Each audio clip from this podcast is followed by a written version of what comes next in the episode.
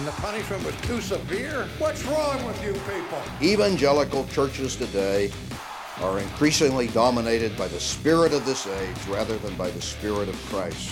But yet, tragically, there are popular evangelical authors and conference speakers today who are teaching that justification is by faith alone, but entering heaven is not by faith alone. There are other conditions to be met. A what? No holiness, no heaven. You don't get into heaven by faith alone. You get justified by faith alone. You get into a position where God is 100% for you by faith alone. And in order to get into heaven, that faith must bear the fruit of love. You will find that it is you who are mistaken about a great many things. Back to the Reformation. It has been more than 500 years since the Reformation the 21st century church has departed from the authority of Scripture and the gospel. We welcome you to listen in as we go back to the Reformation. The views of this podcast do not necessarily represent the views of the churches the hosts attend. Welcome to another episode of the Back to the Reformation podcast. My name is Matt Rosenblum, and I'm here with my co host, Onik Sayadian. And today we are going to discuss the topic of English Bible translations and how it relates to the Reformation and the authority of Scripture. And to help us with this topic, we have welcomed back a previous guest, Dr. Aaron Shryock. Welcome back, Aaron. Yeah, great to be with you, Matt and Onig. Hey, welcome, Aaron. Welcome back. It's great to have you again, Aaron. Yeah, great to be here. Aaron, why don't again uh, give us some of your background for those who haven't listened to the first podcast that you were on? Right. Well, my name is Aaron Shryock. I'm currently the director of the Tyndale Center for Bible Translation at the Master's Seminary in Los Angeles.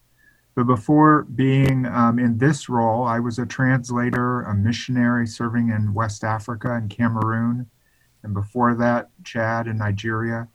And so my my heart has been in Bible translation for years, and so um, it's just exciting to be here and to talk more about it. We have such a wealth of history and so much that's gone on in the history of the English Bible and Bible translation today, and um, looking forward to talk about it. That's great. Awesome. Can you tell us a little bit about your teaching position? Well, I'm right now teaching at the Master's Seminary. This semester, I'm teaching history of the English Bible, so this is all very much on my mind but I also teach a class on semantics for exegesis and translation. And it's part of uh, a number of courses I offer in the MDiv program here.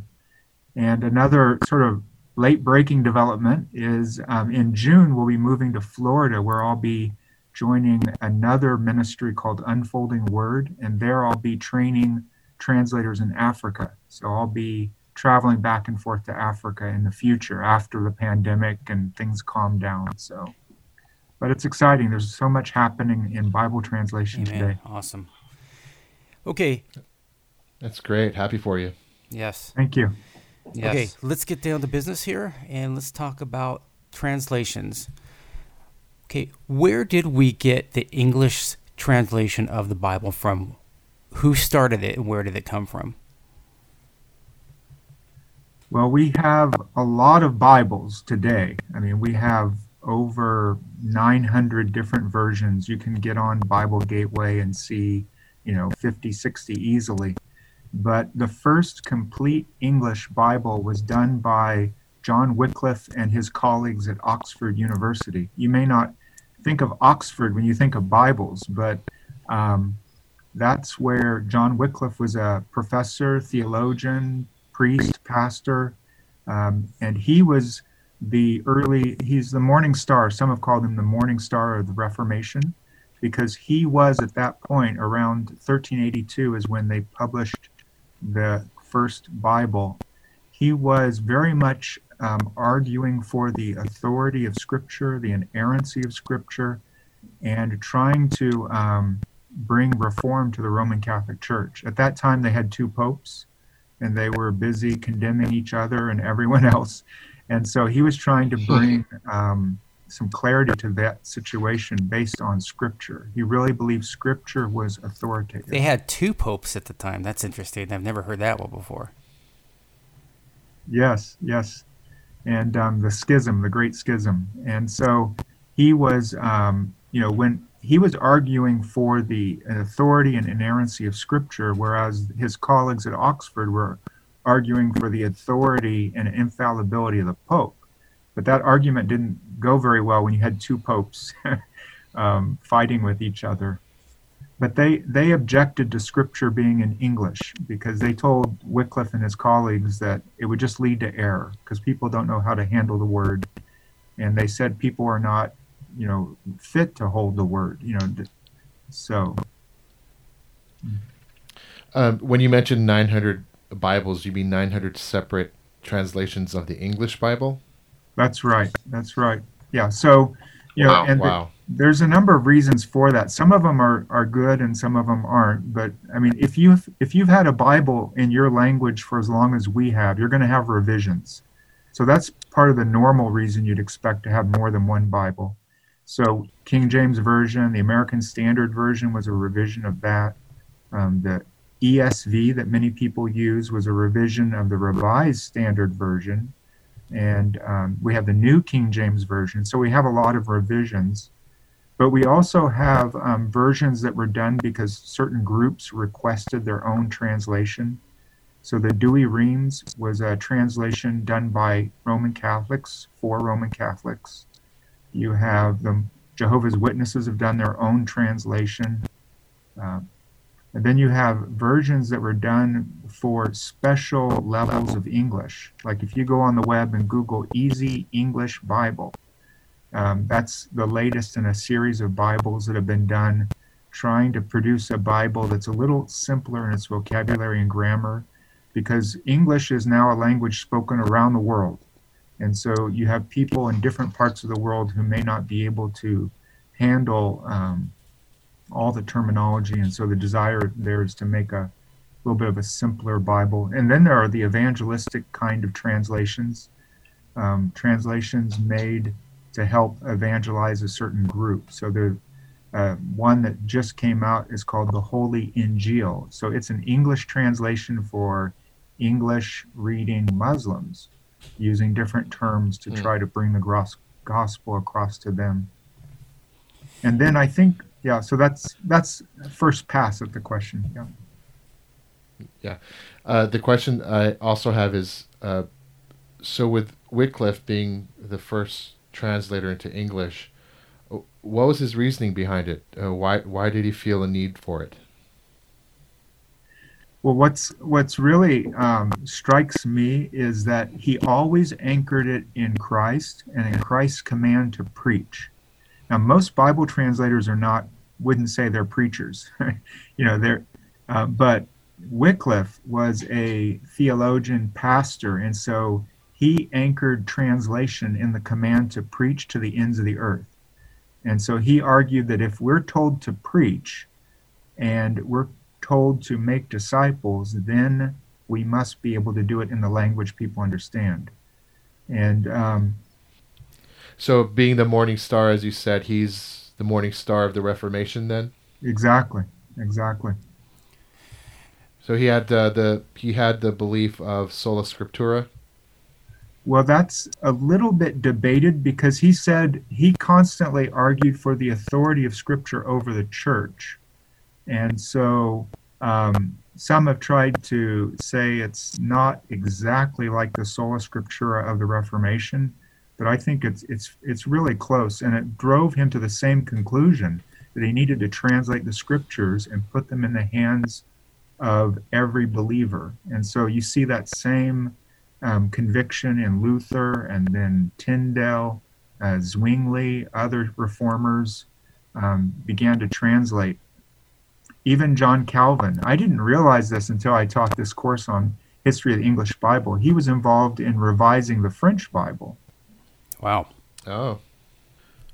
So with uh, Wycliffe um, being the Morning Star, who is uh, who would be the contemporary then? Would that be John Huss? Right. Uh, John Huss um, was one of Wycliffe's students, and we know a lot about Wycliffe's teachings thanks to John Huss because he took a lot of Wycliffe's teachings and preserved them in Bohemia, where he went on the continent. And then um, he also helped a lot of Wycliffe's followers because after Wycliffe died, he was condemned as a heretic Right. and his followers scattered. So some of them found refuge in Bohemia.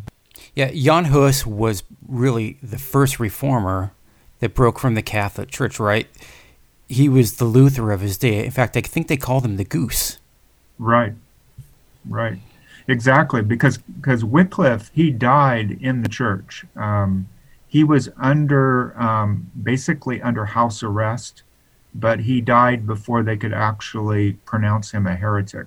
So it was a few years later. It was maybe I think perhaps twenty years later when they actually dug up his bones and burned them. Wow. Aaron, so when we talk about Wycliffe, he was a scholastic philosopher and theologian, and not many people knew the original languages of that back in that day. How did someone like Wycliffe learn these languages? Well, he and his he and his colleagues actually were translated from Latin, and that was not even a simple task for them because they found that the different Latin versions of the Bible in England at their time didn't all agree. So they had to first collect as many Latin manuscripts as they could, and then try to decide on what was the real text, and then they translated from Latin into English. So they, they didn't even have the resources to look at Greek and Hebrew. So there's both a, um, but I think there's a good lesson there because um, today there are translators around the world who can't, they don't know Greek and Hebrew. So they translate from a, a from English or French or Spanish or in Papua New Guinea from Tok Pisin. And some uh, some people would object to that and say that's not a good translation. And I would agree that those translators um, would love to, and to the extent that they can, try to help them learn Greek and Hebrew. But as a first translation, um, those translations can still be used mightily by the Lord, just like Wycliffe's translation was used very uh, mightily for you know roughly 100, um, 150 years until the Reformation and the translations of Tyndale and, and, the, and the followers after him. And there is no so called authorized translation. Um, no, no. And if the the um, there were some translations that the church, the King of England, um, authorized, but you know, with each generation, the Bible needs to be revised, and so you know the the task of Bible translation will always continue until we're gathered around the throne.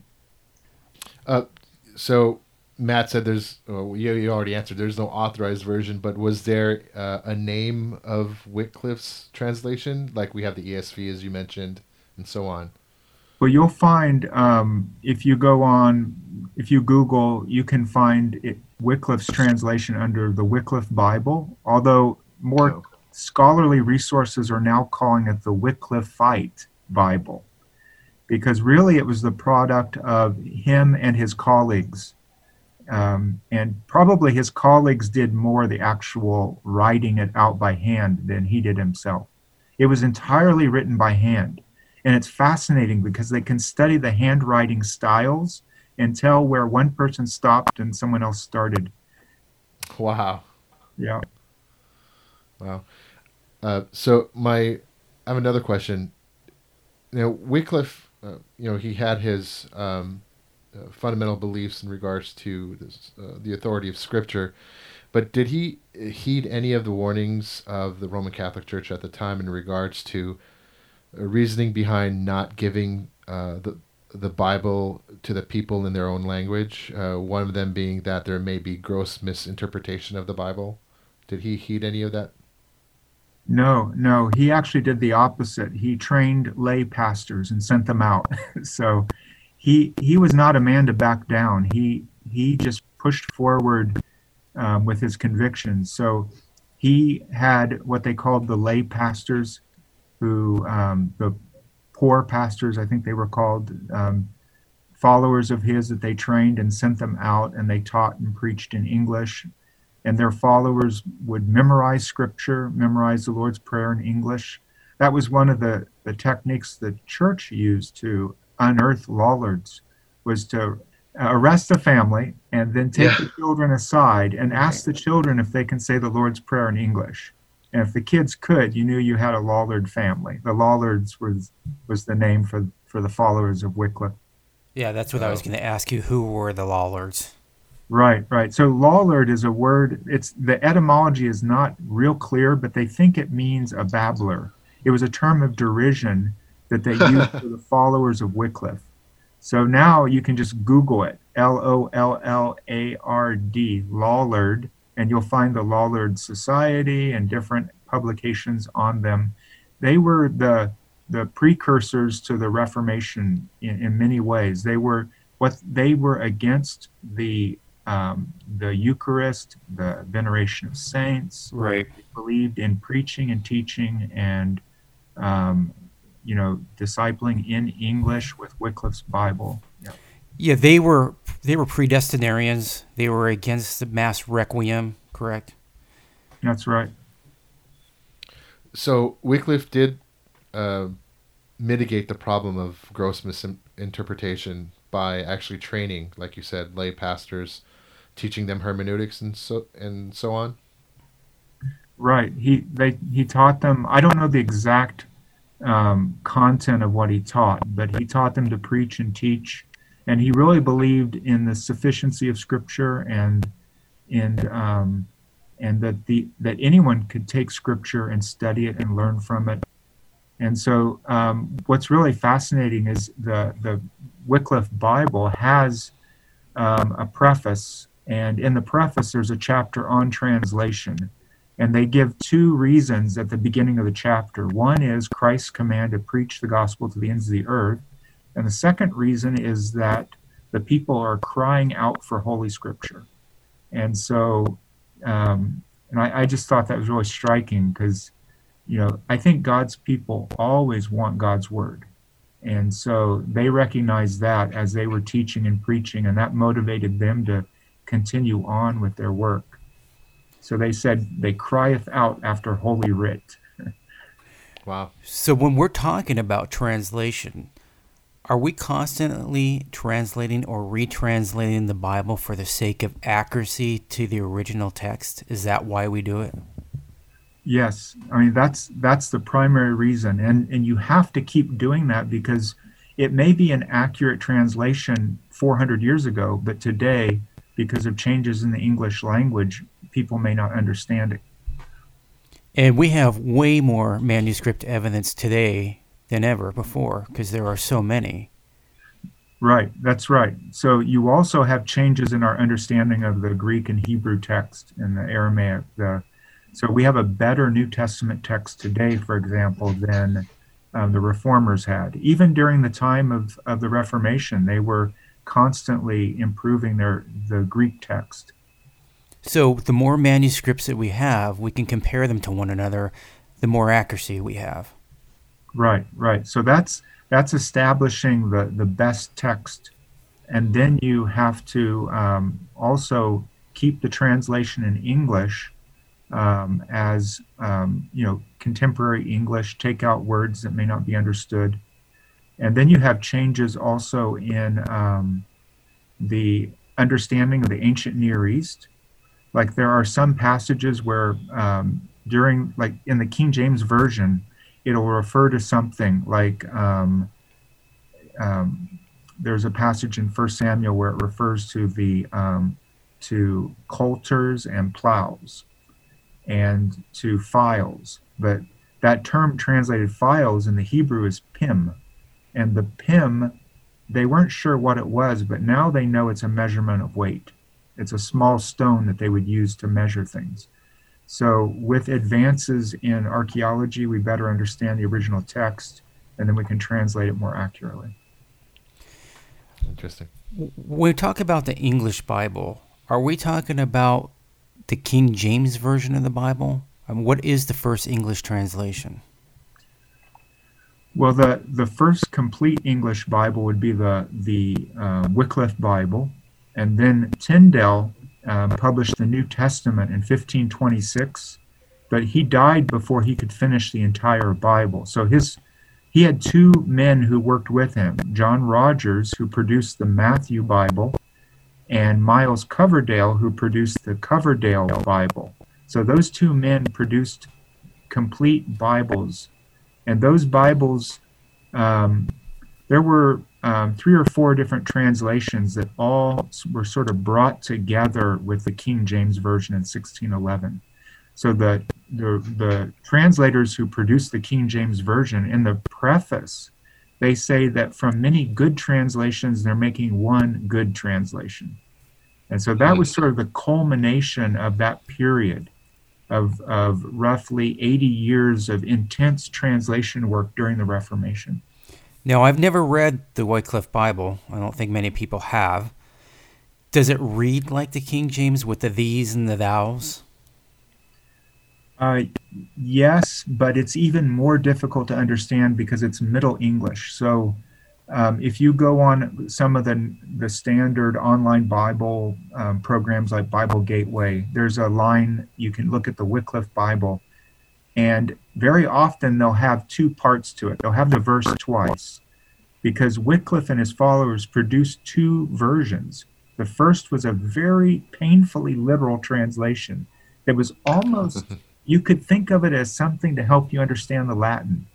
But then there was a second version that was done about 10 years later where they ironed out the English and made it more useful just as an English translation. And that's the one that most people used. And so you can find that, um, but it'll be hard to understand. Yeah. So I guess that's a segue into another question then. Uh, why 900 separate translations? You kind of touched on it earlier, but 900 English translations? Right, right. Well, the as yeah, just as we touched on a little bit earlier, one are the revisions, because anytime you produce a translation in 20 years or so, you'll have a revision. So even like in my office, I often use my NASB 1971, but there's a 1995 revision and now they're going to come out with a 2020 revision. So there are three different versions right there. So revisions is one part of it. Translation for different churches is a second part. So we have our Roman Catholic Bibles, we have our Protestant Bibles, we even have our Jewish Bibles. Yeah. Yeah, the purpose for the revision itself is it just a literary purpose, or is it you know, some archaeological discovery that updated the actual text, or what purpose would it be? Well, you you always need to revise because languages are always changing. So the English language is oh. always changing, and then you need to revise because we have a better understanding of the manuscripts. Um, and then you need to revise because we have a better understanding of ancient Near Eastern culture, like we were mentioning earlier with the pim, the weight that they used. And then sometimes you need to revise because there's a difference in sort of your view of translation. The 1971 NASB, it has thee and thou um, and the archaic pronouns when addressing God and in prayer. And that was very appropriate in 1971 because that was considered a respectful way to pray. Mm-hmm.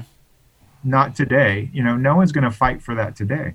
So in 1995, that was that was gone from the translation. So there's small changes like that as well. So in 1995, we got the NSAB update. Exactly. Yeah, and so it dropped the thous and thys, and and I think that that was a fine change because they realized that the expectation of the churches has changed. Remember, 1971, they were trying they were they were translating for um, people who used the King James version and who had grown up with that and they were comfortable with the thous and thys. So now, correct me if I'm wrong, but when we're since we're talking about the NASB Bible, from what I understand, that the NSAB Bible reads more accurately to the order of the original Greek than the other English Bibles, such as the New King James Version. I'm not a specialist, but I would I would agree with that. Um, in general, they they try to stay much closer to the grammatical structure of the Greek and Hebrew. So um, That's right. So, uh, when was Greek first used in the translation process into English? You said Wycliffe used the Latin, so did Huss. Mm-hmm. Yeah. So when was the Greek Tyndale- actually used? Yeah, William Oh, Tyndale, Tyndale. first translation from Greek into English, and then the other translations that followed depended heavily on Tyndale. Um, they um, he was a master at translation, and what's fascinating is the the first Bibles, the Matthew's Matthew Bible and the Coverdale Bible, the Old Testament was not from Hebrew. it was from Mm. Hebrew for the part that with that Tyndale that uh, Tyndale had done, but the Psalms, for example, Miles Coverdale was a master at translating uh, the Psalms, but they weren't translated from Hebrew because he didn't know Hebrew. So he looked at the Latin and the German and he, he looked at the Hebrew, but he, he admitted that he really relied on the Latin and German. And so um, it wasn't until the Geneva Bible that we had a complete Bible completely from the biblical languages. Wow, Geneva Bible. Okay. And it's a fascinating story that uh, the Geneva Bible because the when Mary came to the throne um, after Henry VIII and Edward, um, the exiles went to the continent. A number of pro- reformers went to the continent, and most of them went to Frank- Frankfurt, Germany. But a small group of them were voted out, and they went to Geneva, sort of, you know, with their tails between their legs, feeling like this is not going well. But they were well received in Geneva, and they found out that Geneva was actually a center for Bible translation and, and printing. And they interacted with the French reformers, um, the Swiss, the Italians, the Spaniards were there translating. And it was just a really fertile environment for translation. That led to the Geneva Bible. And what is so unique about the Geneva Bible as compared to the Wycliffe Bible? Well, it's the first complete English Bible that is um, fully from the biblical languages. So, and it was the first Bible with a real, it was really designed to, for you to study it. It had um, verses, chapter and verse numbers with an extensive footnoting system and notes. Um, it had maps, it had different resources So when you look at the Geneva Study Bible, that was the precursor for the Bibles that we see today. When we look at the bottom of the page, see manuscript, blah blah blah, or some manuscripts might differ. Exactly. They the the translators for the Geneva Bible really wanted to help the person in the pew study God's word and understand it. And um, the in it's fascinating because it was so popular and so well received. And it was King James who didn't like the notes. He's the one who insisted that the King James version not have notes. But what happened was a few, you know, years after the King James version came out, they started publishing Bibles that were the King James text with the Geneva Bible notes. How do you like that? You know, Wow. because people love study Bibles. You know, they love to be able to study their Bible. So I, wanted to stick with the English translation right now. Now, some people, like King James Onlyists, say that that is the most accurate translation. That we should use that translation exclusively. What's the problem with that? Well, that that was true. That was true in 1611. But the language, the English language has changed, and all you need to do is take your King James Bible and put it next to your New King James, and you'll see that so much of the English language has changed.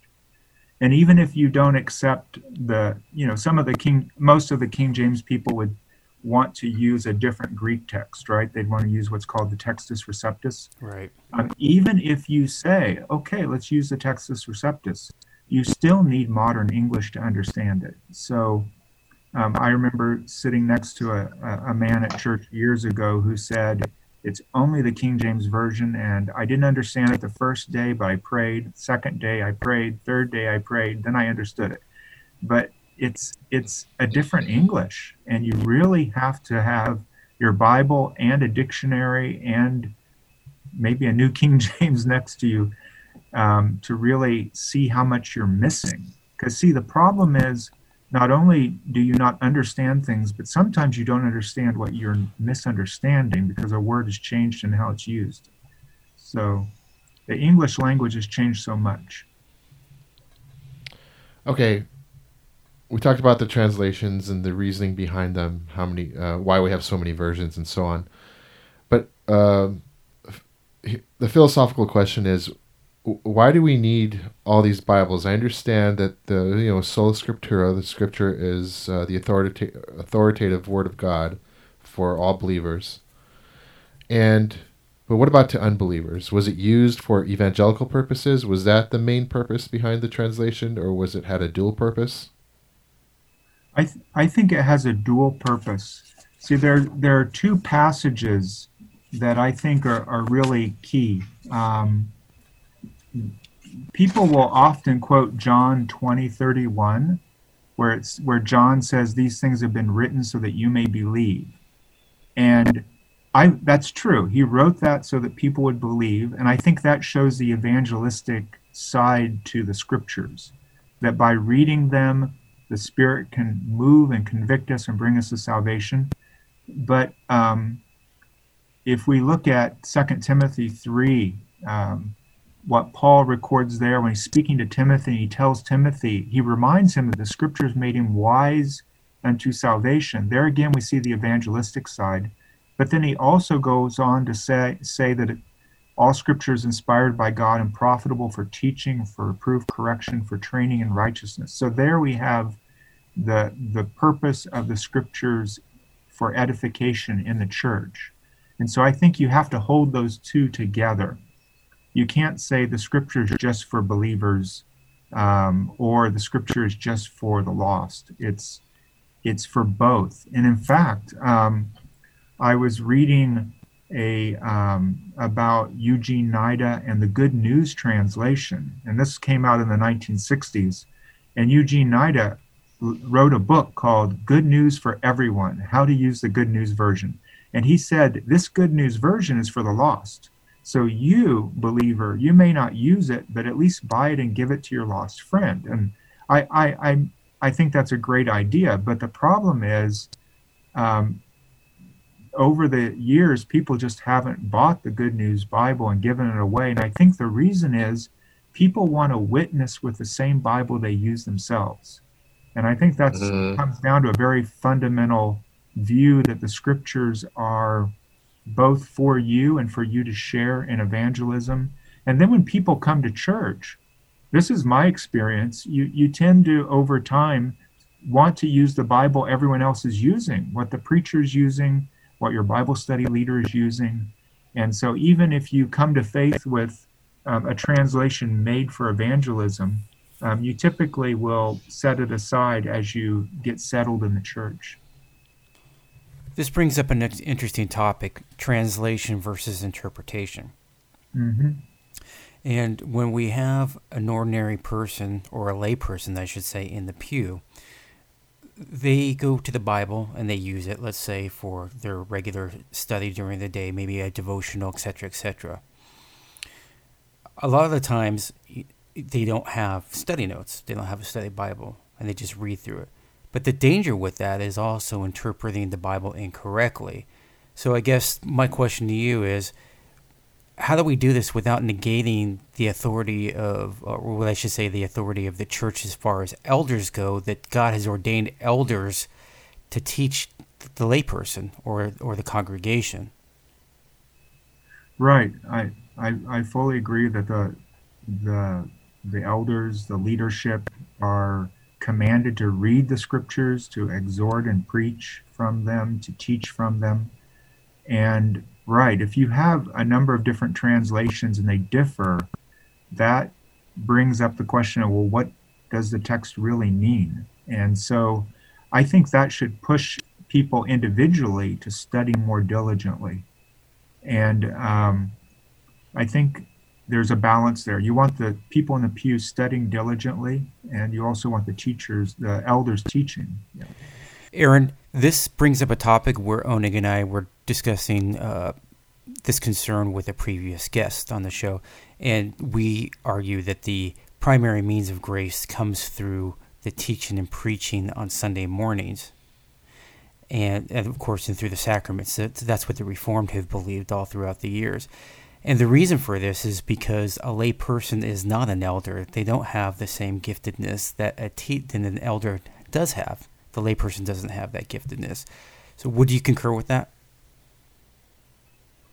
I I guess I yes I, I would agree with that. I mean the, the scriptures, um, First Timothy four um, I think it's four thirteen mentions this that Paul tells Timothy he's to, to devote himself to the public reading of Scripture, to exhortation and teaching. And so I, I think translation of Scripture is for the church. The church, especially the leadership of the church, are to be reading the Scriptures, teaching, and preaching. And that benefits and blesses and edifies and builds up the whole community. And then the individual believers and then go out into the community and share and preach and teach and bring people back into the church for continued um, growth. We often have people interpreting the Bible for themselves. Let's say you have a person who is dedicating their lives to daily study, for it's maybe a devotional time. But we do have qualified elders in the church who the Lord has gifted. And as reform people, especially Onig and I, and the history of the Reform, of Reformed thought believes that the primary means of grace of comes through, of course, comes through word and sacrament, and that we shouldn't neglect the meeting on Sundays because that is the primary way upon which the word comes to us and how we grow. And w- would you agree with that? That that should be emphasized, and that's kind of underplayed in our thinking today. Yeah, I think I think that the uh, you know with my focus on Bible translation, what I really want to see is a church and a community that's centered around the Word, and that together um, they're studying the Scripture, and so it's not individually. And this this ties in with an issue in Bible translation because some people emphasize the Scriptures so much that they say, let's just give them the Bible and leave sort of the Gideon approach. You know, just leave the Bible with them and they'll be okay. When what you really Christ Christ's command was to establish um, churches, um, communities around the world, word, not just individuals with a Bible in their hand. So to follow up on this, when we look at interpretation versus teaching the Bible, right, or or in translation, my concern is that the individual Christian interpreting it by themselves, or even some pastors coming to the text by themselves, sometimes come up with novel interpretations. Now, isn't it important that we go back to look at the history of thought throughout the church, for instance, creeds and confessions, to see what they have said, so we don't come up with some novel interpretation? I think that's important, yes, because you need to um, look at Scripture and look at the tradition of interpretation of the Scripture to to safeguard yourself. I think it's it's dangerous to say I'm going to come up with a novel thought about Scripture. Yeah, I think that's why we end up with such loony teaching today because people haven't gone back to see what our predecessors have taught. Exactly. So, um, this is what I'm uh, seeing here.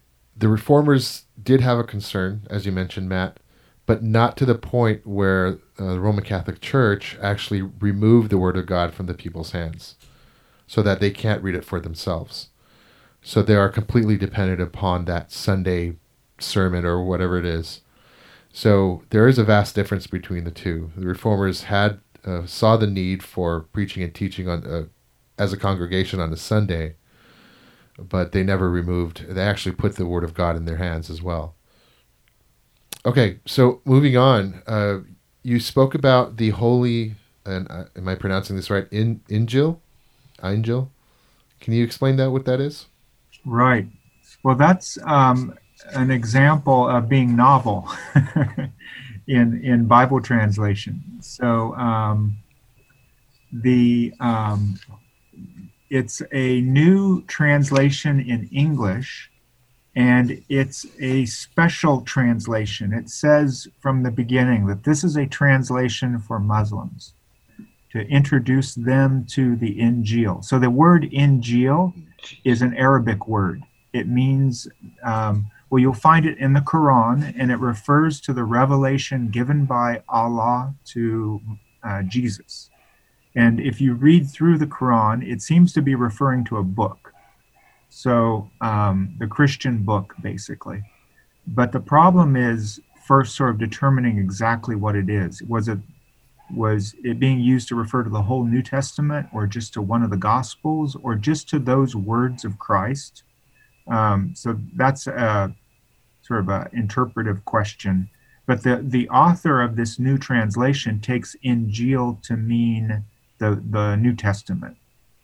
And, um, and so he called his Gospel of Luke the Holy Injil because he's trying to attract Muslims to look at it. Uh, he wants he wants the Muslim to come and read his translation, and so he's done a couple things. For example, all the names, proper nouns, you know, names of people and places, are replaced with what the terms you'd find in the Quran, and so that that's designed to, um, you know, give the reader terms they're familiar with. Um, and then one the sort of the more shocking things that were done, the more innovative. Um, son of God is always translated as spiritual Son of God. So you never have just plain Son of God. It's always spiritual Son of God. So there's a theological presupposition that's inserted there. Exactly, exactly. So they, he's he's um, responding to his fear that they're going to say that this translation is, you know, heretical because it's affirming Jesus is the Son of God. Therefore, um, and they understand that as meaning some physical relationship. So therefore, I'm going to insert spiritual, and hopefully mm. that'll get my reader to keep reading. Um, but what's what's and then there's a appendix which is helpful because he just he explains what Son of God means. But what's um, there's some good information in the appendix, but what's disturbing is he never says that Son of God refers to the divinity of Christ. He never says that. So it's as though, um, you know, he's trying to bring them closer, but he never crosses the goal line. Close but no cigar. Yeah, it's sort of, in a way, it's sort of like he's building a bridge to the Muslim, but he only builds half a bridge. I, I was just disappointed because even in the appendix at the end, he never comes to the point of saying that Jesus died in your place so that you could be forgiven and that you have assurance through faith in Christ. He never gets that clear and simple. Now, is the reason for that is that Jesus was considered a great prophet in Muslim thought, but if you start going to that, if you start going in that direction and you have someone dying for sin, then you got a problem on your hands theologically because it's only God who can forgive sin. Exactly. So he's anticipating every objection that a Muslim might have and trying not to step on any of those. So he's he's carefully maneuvering around these objections. But see, this is an example of um, some teaching, but no really exhortation or call to faith in Christ. So, as an evangelistic translation, I think it's half a bridge. I mean, he needs to he needs to exhort the reader to faith in Christ. So, really, it's a compromise. Yeah, I, I, I yes, I, I think he's he's not gone far enough, right? Well, if he's putting the word Allah in replace of Yahweh or God, and he's not calling Jesus the Son of God. I mean, he's definitely a compromise. Unfortunately, his intentions are good, but his um, his work is probably uh, is of no benefit. Yeah, it really defeats the purpose of trying to reach the unbelieving Muslim when you're doing that to the text because ultimately they do the same thing when they're translating the Bible as well. Yeah. Onig? Yeah, it's like he's removing he's trying to remove the stumbling blocks and yet we're told that uh, like jesus was a stumbling block right and then the gospel is a stumbling block. So you can't remove the stumbling blocks. It's part of the gospel. It's unfortunate. Right, that's what I mean. You're actually defeating the purpose of it in the first place. Exactly. Yeah. And so, see, what he needs to do is explain the stumbling block and then finally say, step over it and believe. But he can't bring himself to say, step over it and believe.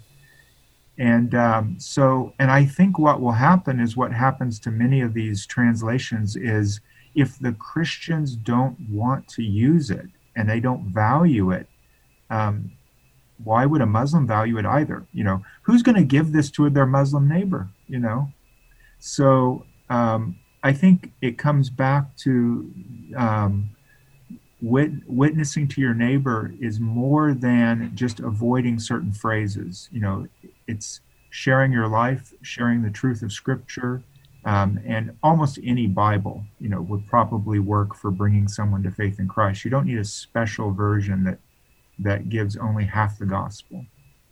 Yeah, you want to be careful when you're witnessing to someone, and you want to be patient with them, and you want to be loving with them. But at the same time, you need to let the Word of God do its thing. And when you unleash it, you know, it's kind of like a lion, and sometimes you know it's going to wound people, and it's going to do that because that's what it does. It convicts people of their sin, and we can't be afraid to let it do that.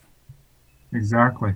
Yeah, I've I've um, I met two different people in Cameroon. One um, was um, got a Bible and he kept it secretly and read it quietly and didn't let anyone know. He he sort of um, assuaged his own conscience by telling himself he's just looking for what it says about Muhammad.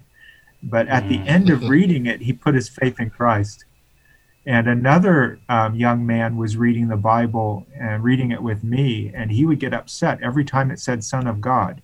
But I would just say, well, let's just keep going. And we did.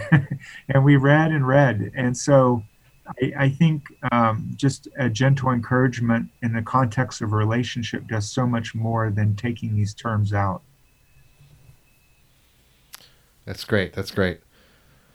Okay, uh, so here's another question uh, that came up. So, are there pros and cons regarding what the church networks and denominations are doing themselves with translation work? Because you mentioned that uh, a lot of the churches in the field they're they're waiting for missionaries, and missionaries aren't coming, so they're doing the work themselves, the translation work. So, can there be issues of those uh, individuals being unqualified or unskilled to do such work, and, and how is that overcome? Right. Um, so that's a great question because there's a there's a growing number of churches in different parts of the world. I'm thinking especially of India and Vietnam, where the the pace of church growth has outstripped the pace of translation. So you have churches that are still waiting for scripture, and some of them have trained pastors who are preaching in Hindi, for example, or in Vietnamese in Vietnam. And so these churches have said, no one's coming, let's do it ourselves. And on one side, um, no one's qualified really to translate God's word, but what what is encouraging is these groups they're not doing it in isolation. They're reaching out and they're trying to get training, and that's where Unfolding Word and other organizations are providing training to them. And now it's easier than ever to provide training because of the software that's available, because of things like Zoom and um, onloading, uploading videos and different kinds of training you can provide. And you can check the quality of a translation remotely by them uploading their translation. So it's really a new day in Bible translation. Let's say that the skeptical the skeptical person asks you, well, there's so many translations out there. It just shows that you don't you don't really have the truth. There's just so many. There's thousands to pick from. So let's just throw up our hands and just pick one, and you know, and then interpret it any which way you want. So there's kind of this skepticism and also postmodernism. Mm-hmm. Well, I I would take them to Psalm 23, verse one. The Lord is my shepherd; I shall not want. Almost every Bible in English translates the first part the same. The Lord is my shepherd. There's really no other way to translate that. But the second part is translated three or four different ways. I shall not want, I will not want, I will not lack, um, I don't lack anything. And you can explain those differences in translation based on different levels of making the Hebrew and the English. Um, you know, how much do you want to keep the Hebrew structure and how much do you want to keep the English structure? So, you know, just those two little parameters um, can give you four different translations. It doesn't give you 400, it just gives you four. But if every verse could be translated two or three ways, that would give you hundreds of versions, right? And that's mm-hmm. basically what it is. But the truth is that there's one truth and there's one message. And even if you can say, I will not versus I shall not, the substantive truth stands. Kind of a personal question here. I was using the ESV for many years. Actually, I still do because I was at Sovereign Grace uh, Ministries for 11 years. And we used the ESV. Um, I thought it was a pretty good translation. I still like it. What do you think of the ESV, for instance, compared to the NASB? Do you think it's a good translation? I think they're they're like cousins. So if you like the NASB, you'll be comfortable with the ESV. If you use the ESV, the NASB is a little more um, sort of um, sometimes it reflects the Greek a little bit more than English style, so it may not flow as as well. But they're both they're cousins. They're both on the more formal side of the translation sort of spectrum. Yeah, the ESV has really become popular. Mm-hmm. Yeah, I think they've done Crossway has done a great job of getting the scripture out, and a lot of people are behind it. And I think one of the key things to a translation doing well is just who endorses it because when men and, and leaders that, that everyone respects um, step up and endorse a translation, that's that's really key. We were talking earlier in the episode about the authority of the church versus the authority of Scripture. This comes back to the issue of Scripture alone, i.e., sola scriptura. Aaron, what do we mean by Scripture alone? Scripture alone? Well, I, I understand that as meaning that the Scripture has sole authority. So it has more authority than the, the church, the organized church. Because the, the Word of God is um, breathed out by God. I mean, it's a, it's a tangible, understandable um, testimony to God's will for us in that sense. So but it shouldn't be pulled apart from the church because the, the word of God is for the church. So you understand it in the context of the church. You live out the commandments in the context of the of the church. So in a way, you don't want to pull them apart, but um, it alone is authoritative. So someone might bring up the objection again, especially modern Roman Catholic apologists and again, it comes back to the interpretation of the translation that we have. And they might say, well, you guys have all these interpretations. No one can agree on one interpretation. So therefore, we need the authority of the church, i.e., the magisterium, to tell you what the scriptures what the scriptures teach. Well, they they couldn't even all agree, right? yeah, exactly right. if you look at look at the history of, of Christendom, you know, the Roman Catholics haven't always all agreed themselves. I mean, that's what pushed John Wycliffe because he saw the two right. condemning each other. Um, exactly. But but even more, um, I think that um, we need to just humble ourselves before God's word and try to live according to it.